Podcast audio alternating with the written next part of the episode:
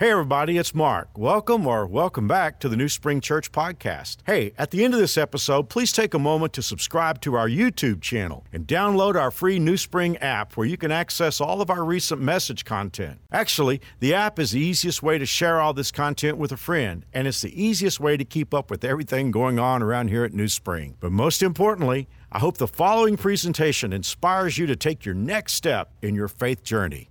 Enjoy. Last night I was kind of walking around because usually there's a sermon bumper right now, but we're not in a series today. Actually, what I'm going to be doing is introducing a series I'm going to begin two weeks from this weekend. But let me start by asking you a question Does it ever leave you puzzled that people you know, people you love, continually make unhealthy choices, but they still expect to be healthy? I, I, I know you have a lot of you in the medical world, and you know about this you know, you doctors and PAs and nurses, you, you, know there are people that come into the office and they expect to be healthy, but you know that they're in lifestyle choices that really keep them from being healthy. Psychologists know about this. Well, our first inclination is to, to believe that they can't connect the dots, that somehow they, they can't merge the facts that they're making unhealthy choices with the fact that they're in an unhealthy lifestyle. And there's something about us that wants to ask them, don't you understand that you were on a journey that led to this destination? So, like I say, our first guess is to believe that they can't connect the dots. But 45 years of pastoring has taught me that I think it's something else. I think even though people may pretend not to know why their unhealthy choices are leading to an unhealthy situation, I think most people do know. I think they know. It's just that sometime back, they decided that what they need to do is too difficult and they can't do it. I need to be in shape, but I, I can't. Other people can, but I can't. I need to date the right kind of person, but I can't. I can't find the right kind of person. So I'm going to continually date people that are going to put me in a bad situation. I know that there are certain things that we could do to have a strong marriage, but we just really believe that we can't do those things. I, I, I, know that I need to have a healthier parenting relationship with my kids, but you just don't know my kids. I can't do it. But this message in the upcoming series is about another question, and that question is suppose there was a way to break free. What if it was possible to find the secret to a whole new way of living? What if there was a power? What if there was a force? What if there was an energy that could empower us to do what we worry is impossible? Well, the great news for us is that there is such a power. I'm going to introduce it today. And two weeks from now, we're going to start a series called Supernatural. And I love that particular, well, I picked it. No wonder I love it. But it, it is super. It, it's a power that's beyond us, but it's also organic. And that's why we're calling this series Supernatural. We're going to emphasize marriage, family, parenting, because this is the hardest area of life. But I want you to understand that what I'm going to share with you are principles, and these principles will work if you're single. These, these principles will work with you and your friends, you and your colleagues at work. But again, we're going to focus on marriage, family, parenting, relationships. Well, I've got so much to show you, and over the next six weeks, we'll start unpacking this. But let me just make a start today with this first thought that I want all of us to grasp hold of. And that thought is you were never meant to live life by yourself. Now, I know instantly some people could say, well, Mark, you, you mean I need other people in my life? That's true, but it's not what I happen to mean by this particular comment. You were never meant to live life by yourself. Please listen to me. You were never meant to have all the strength that you need in your life. You were never meant to have all the answers that you need in your life. And regardless of that seminar, that high price seminar that you went to where you work, you were never meant to have all the power needed to live your life. If you've ever given up, if you find yourself in the situation where you're in an unhealthy spot, and you've really begun to wonder if it was possible for you to be healthy, either mentally or physically or in relationships, if you've given up, you probably feel like a failure. But I want to say to you, I'm not just blowing sunshine at you, you're not a failure. You were probably trying to do something by yourself that you were never meant to do by yourself. Okay, Stay with me as I go into something kind of deep here. Have you ever heard of the Holy Spirit? Have you ever heard of the Holy Spirit? In the Bible, we're introduced to God in the very first verse. In the beginning, God created the heavens and the earth. But when we're introduced to God, as we turn the pages of the scripture, we learn that there is one God, but three persons. Now, here's the thing we call that the Trinity. I don't think we can ever fully grasp this. I believe this to be true, but there's no way I can fully explain how God can be one person, one, one God, but three persons.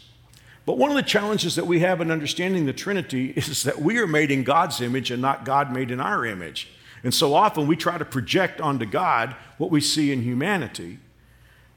But the scriptures do tell us, the scriptures reveal to us that God is one God, but three persons. Now, that begs a whole big discussion, and perhaps we'll have it someday, but we do see that all three persons at times are active simultaneously. For instance, in the baptism of Jesus, you have Jesus being baptized, you have the Holy Spirit descending like a dove, and the Father speaking from heaven. In the creation itself, in Genesis chapter 1, in Genesis 1:26, God said, "Let us make man in our image." And the night of Jesus' arrest, I want you to listen because this is going to really be salient to our specific situation in a moment here. But the night of Jesus' arrest, the disciples are freaking out because Jesus has told them he's about to die and he's going to leave. Now, here's what he said I will ask the Father, and he will give you another comforter. Well, I want to slow down a little bit because if you're looking at the IMAG, you're probably noticing that I have another in a particular color and I have advocate in a different color. Now, they're feeling like they're going to be left orphans, but Jesus said, I'm going to send you another comforter or another advocate. The word another there, well, there are two Greek words for another. Heteros, we got a word heterosexual from that, heterogeneous or heterogeneous. It means another of a different kind. The other Greek word for another is allos, which means another of the same kind. So Jesus said to the disciples, I'm going to, I'm leaving, but I'm sending you another one who is just like me, another of the same kind. And then he said, I'm sending you another advocate. You may have a translation that says comforter. It comes from, and I'm sorry for the Greek, we'll get out of that real quickly here. I just want you to understand. It will send you another paraclete. Para means alongside. If you're paralegal, you, you work alongside an attorney. If you're a paramedic, you work alongside medical professionals, medical doctors. Well, a paraclete is one who is, the word kaleo means called to help, someone who is called to come alongside and help us. So Jesus said to the disciples, I'm leaving, but I'm not going to leave you orphans. I'm going to send you, give you, the Father will give you another comforter, who, another advocate who will never leave you. And then now, verse 17. He is the Holy Spirit who leads into all truth. The world cannot receive him because it isn't looking for him and doesn't recognize him, but you know him because he, and I'm going to slow down right now because this is a really important line. He lives with you now and later will be in you. Let's talk for a few moments about the Holy Spirit. We see the Holy Spirit in the Old Testament, but his relationship with believers in the Old Testament is very different from our relationship with him today. The Bible tells us that the Holy Spirit would come upon men or women and equip them, that's important, equip them to do, well, impossible things. But the Holy Spirit in the Old Covenant could come, but then he might leave, as we see in the life of Saul. In fact, if you remember the story of King David after he slept with his next door neighbor and had her husband killed, he is asking God for forgiveness. And one of the requests he asks is, Don't take your Holy Spirit from me. So, the night of Jesus' arrest, at that particular time in history, Jesus said, The Holy Spirit is with you right now, but later he will be in you. Well, we know when that later was. It was on the day of Pentecost.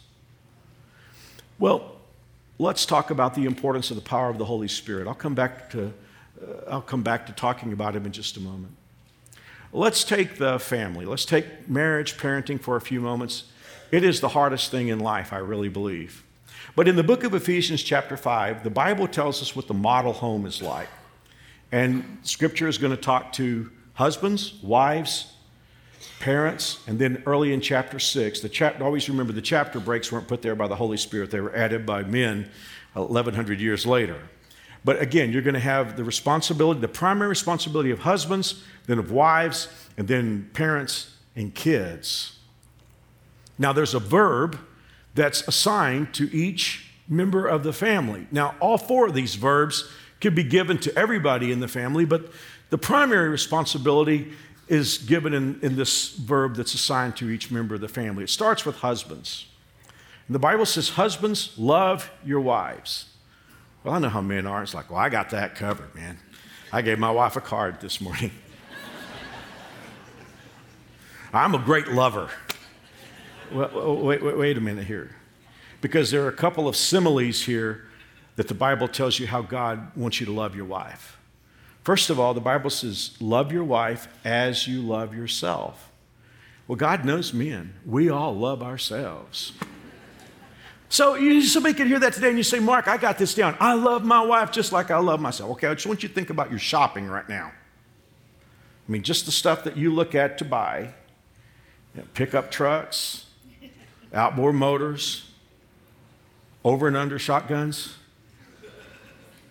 Guys, you know what I'm talking about. I can see you're sitting real stiff right now. Now, let me ask you a question Do you do the equal amount of shopping for your wife?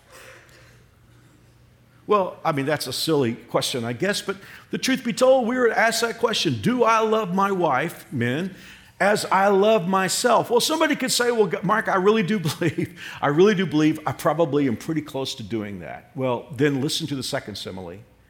The Bible said, Husbands, love your wives as Christ loved the church. You want to know if you love your wife? By faith, take a look at Calvary. Take a look at the Son of God as he carries the cross on his back that's been opened by the whip. Take a look at him with the crown of thorns. Take a look at him as he lies down on the cross and allows them to nail nails into his hands and feet. I got to tell you guys, we're going to be stretching for that one the rest of our lives. So that's the first responsibility of, that we see in the family. Husbands, love your wives. Wives, respect your husbands. Obviously, wives are to love their husbands, and husbands are to respect their wives, but this is the primary responsibility given to wives. Wives, respect your husband. You say, he doesn't deserve my respect. None of us does. The Bible doesn't say that the family, rest of the family deserves these actions. The Bible just says this is what Christ followers are to do. Kids, value your parents. And then, parents, don't exasperate your kids. Somebody would say, somebody got that mixed up because it was supposed to be kids don't exasperate your parents and parents value. No, no, no, no.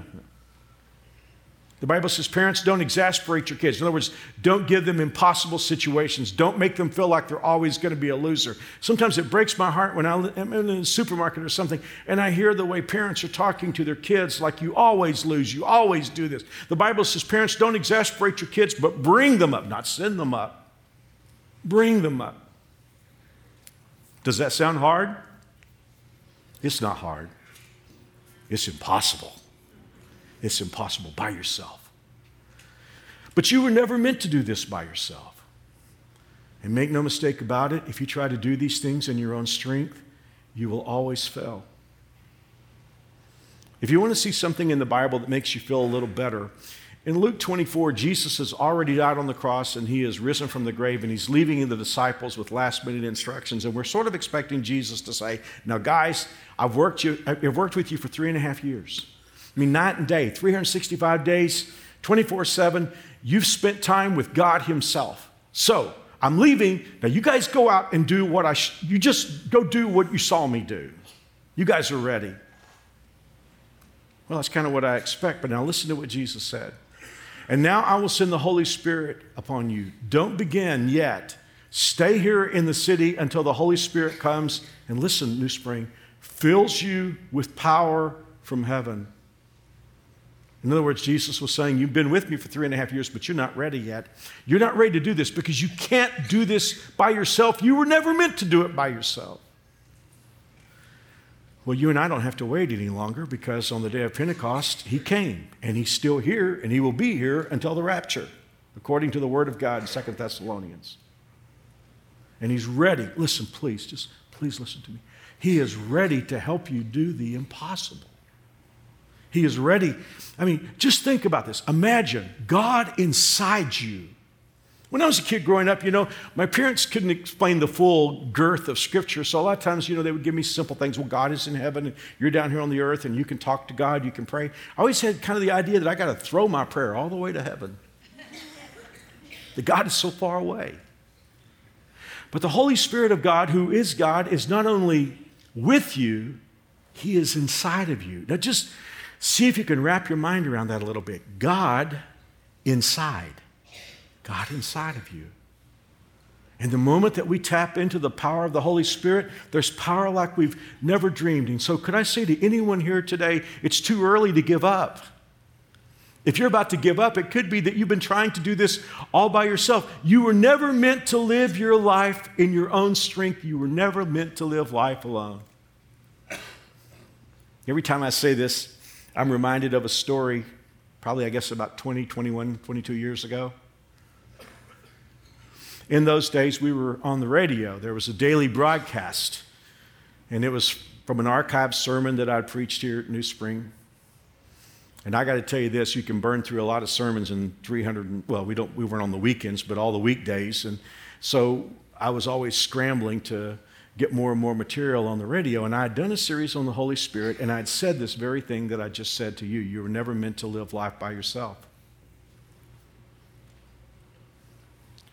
What I could have never known was there was a young businessman who was driving not far from the church, actually. He didn't know that he was close.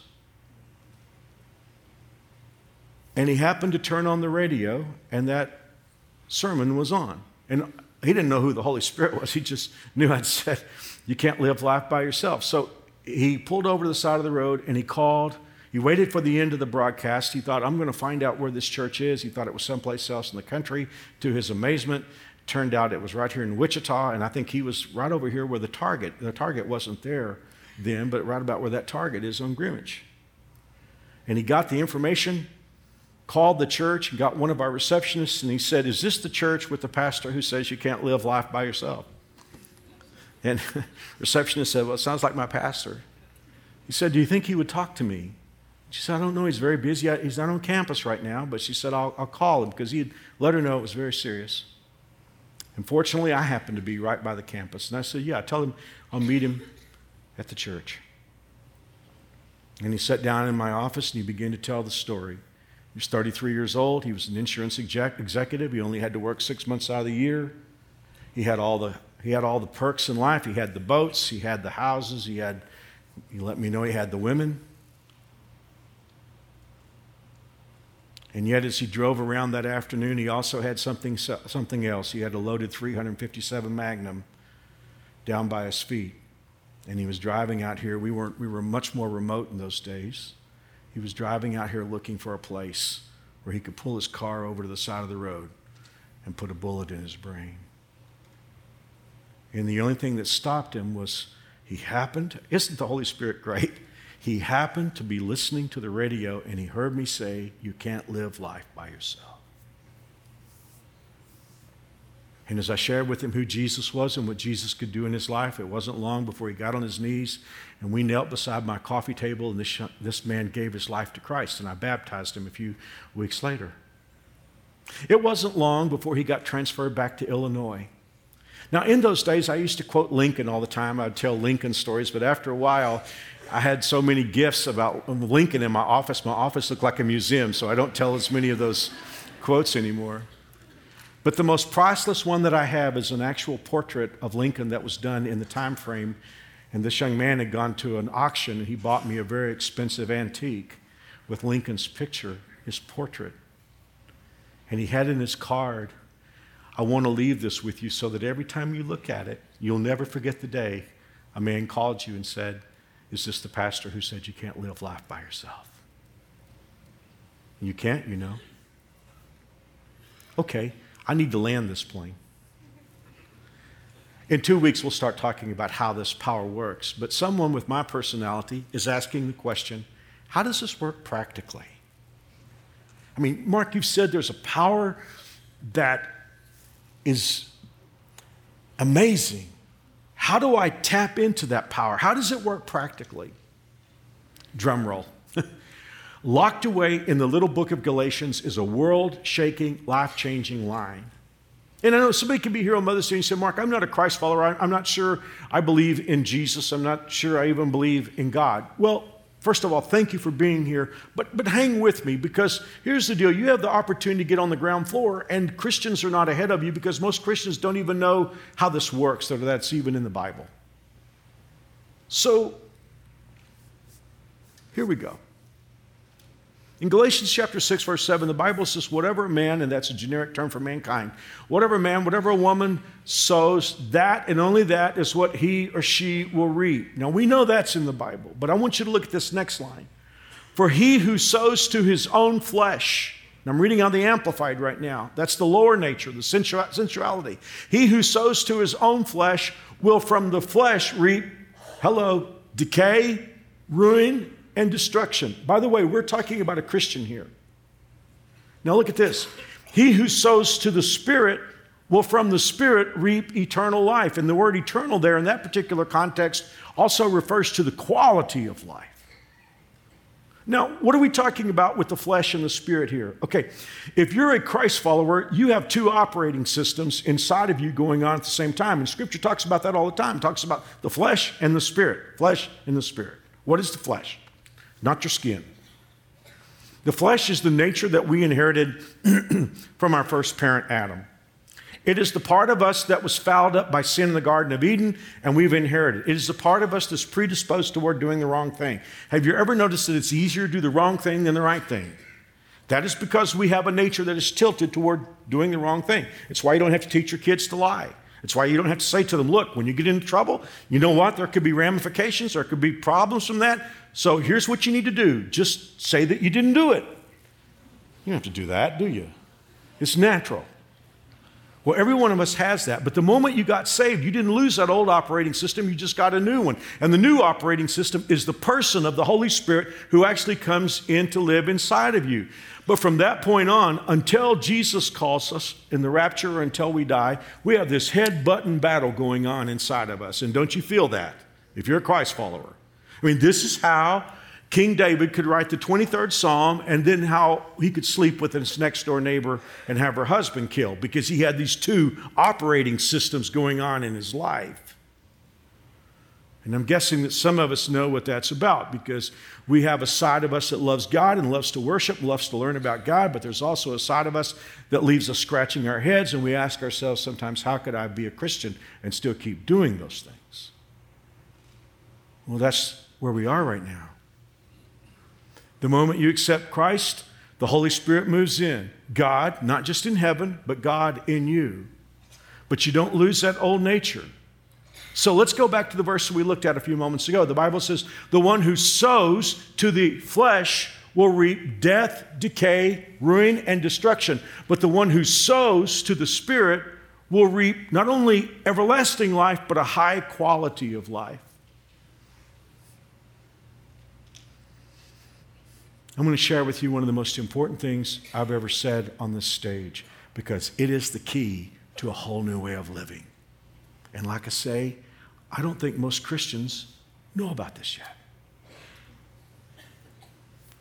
When the Bible says sowing, what's it talking about? It's not talking about planting wheat. Every day of our life, we are planting seeds. And here's what we need to learn, and you'll hear me say this over and over and over in this series. Every thought you think, every word you say, every attitude that you hold, every action you perform is a seed. Now, in, in 21st century America, we're told to live in the moment. Now, there's an appropriate application of that. If, if people are talking about paying attention to what's going on in the world at this moment, that's a fair thing. But I think a lot of Americans living in the moment means I'm going to do whatever I feel like doing, and that moment is going to pass. That is not true. Every thought I think is a seed, it's going to come up. Every attitude I hold is a seed, it's going to come up someday. Every word I say, Lord knows, is a seed. And just when the echo of that word dies down, and there are guys like, well, my wife got, she was okay with that. It's a seed. Everything I do is a seed. And we'll, we'll see it again. And not only will we see it again, we'll see it multiplied. And here's the key we're either going to invest that seed in our old nature or we're going to invest that seed. And this is what's really exciting to me. It's not just that we're investing in a new nature, we're actually investing that seed in a person. We're investing that seed in God, in the Holy Spirit. But if I think thoughts and say words, if I have attitudes in which I'm dropping that seed into my old nature, it's going to come up death, decay, and destruction. But if, on the other hand, I sow a seed, and by the way, I cannot wait to bring a talk called the Jesus seeds. If I sow seeds, uh, the Jesus seeds in my marriage, in my life, in my family, I'm actually sowing to the Holy Spirit, and I'll reap a harvest of life. Well, it's time for me to quit. I don't counsel anymore. I haven't for 12 years. Jonathan and Wendy lead that ministry. They're far more gifted and able than I. But for many years, here at New Spring, I counseled by hundreds of hours. And a lot of times I was counseling husbands and wives who were not in a good place. And it was a strange thing because oftentimes, you know, they would, they would talk to each other like they hate each other, and yet the more I learned about them individually, I think these are wonderful people. And I remember, they might not put it exactly in this, in this language, but if I would talk to them about what went wrong, sooner or later, the man was going to say something to me along the lines of, I guess I just married the wrong person. Or a woman was going to say, I just married the wrong guy. Now, in the essence of full disclosure, that's sometimes the case. But far more times, I didn't feel like they married the wrong person. They were just having a bad harvest. They were having a bad harvest.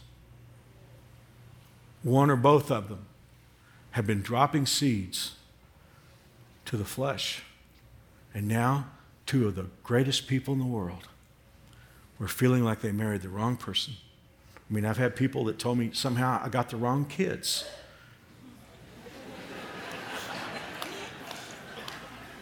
He just messed us up at the hospital.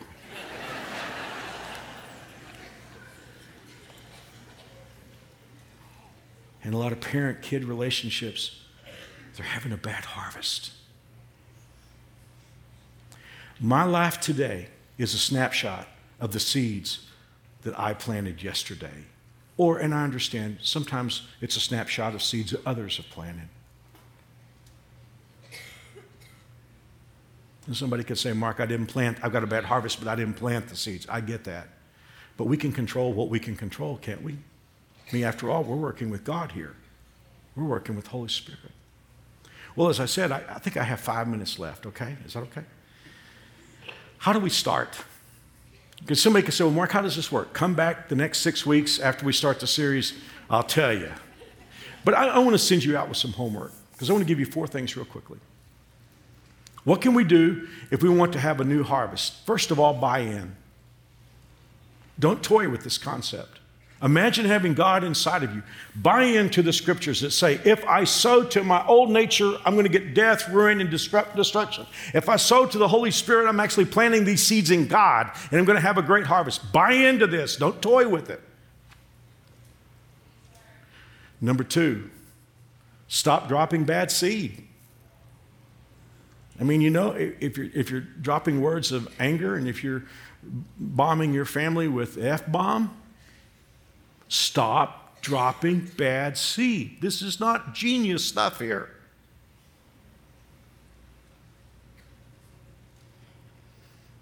If we're acting selfishly, stop dropping bad seed. I've had people, I've had Christians tell me, I know I have a bad attitude, but that's just who I am. Well, guess what you're going to have come up? Stop dropping bad seed. Three, and you, you knew this was coming. Start dropping good seed. But the fourth thing is really important. When you switch seeds, don't forget you're still in a troubled harvest. Hang on until the new seeds start coming up. I say that because I know how some of you guys are. You're like, Mark, I got this. I got this. I'm going to stop dropping bad seed. I'm going to start dropping good seed. Six o'clock tonight, I'm going to have perfect marriage. well, always remember that. You, you, do, you know what I'm saying, right? If you're in a bad harvest right now, start dropping the good seed, start, drop, stop dropping the bad seed. It's going to take a while for that to change. Just hang on. This is where faith comes in. But I will say this 30, 37 years of pastoring our church and watching people's lives, it is always amazing to me how much faster this works than we think it's going to work.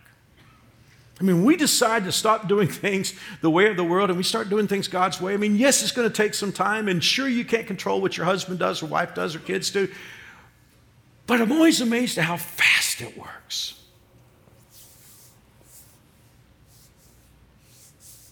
I remember um, the most toxic couple I ever counseled.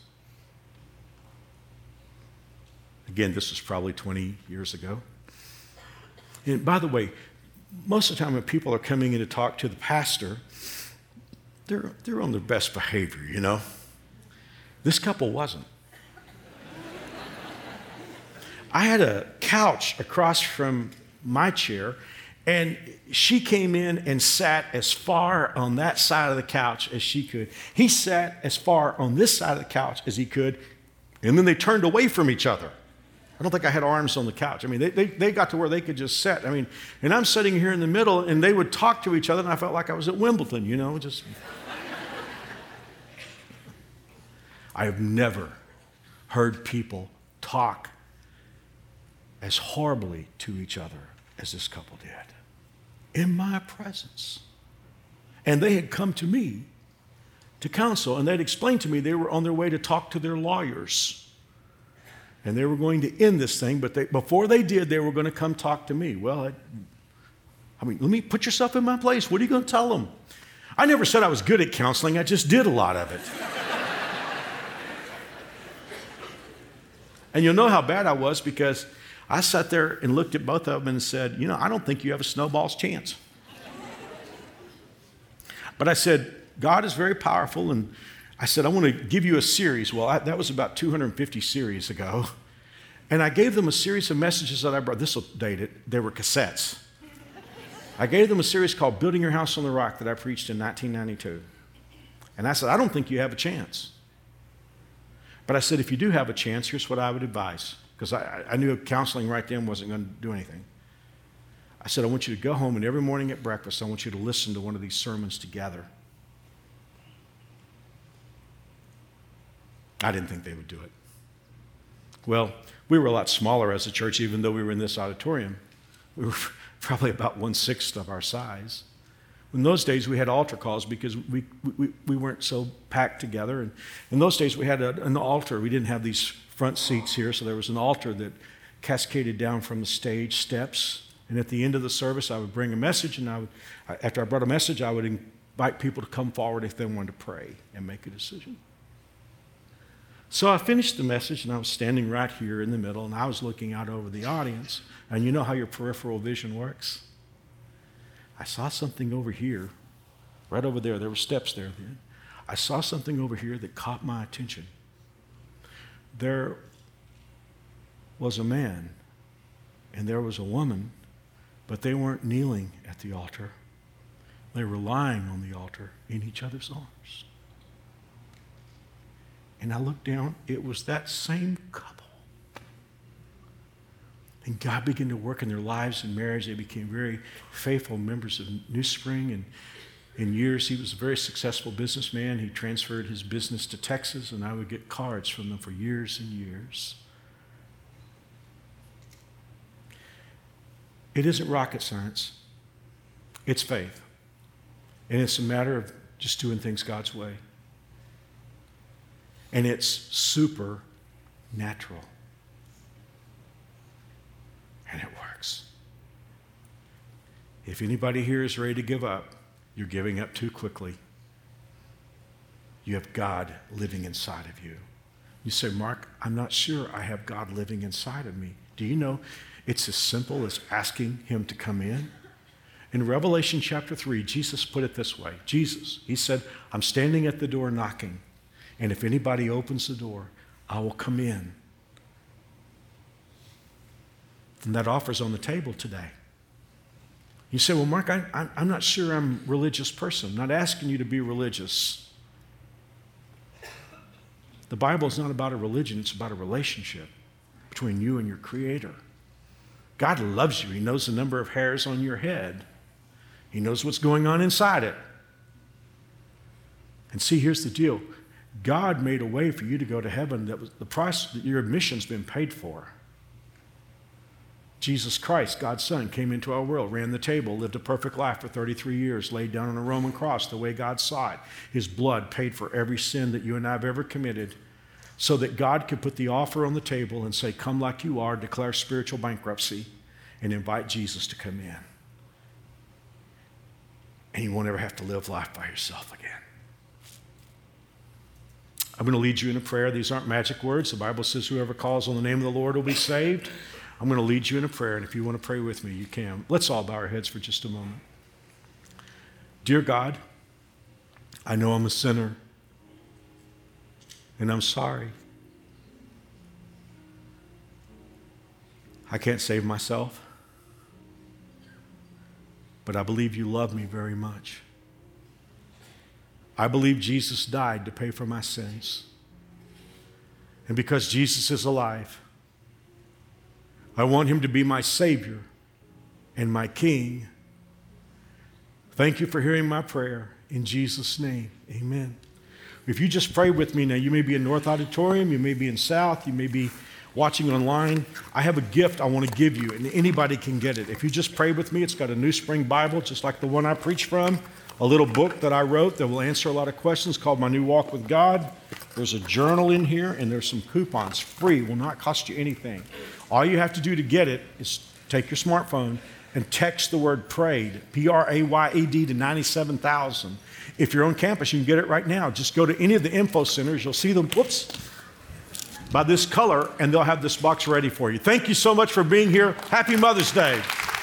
Once again, thanks for listening. If you live in Wichita, the surrounding area, we'd love for you to engage with us in one of our weekend services. For directions, service times, and information about our incredible kids and student environments, visit us at newspring.org. One more time, newspring.org.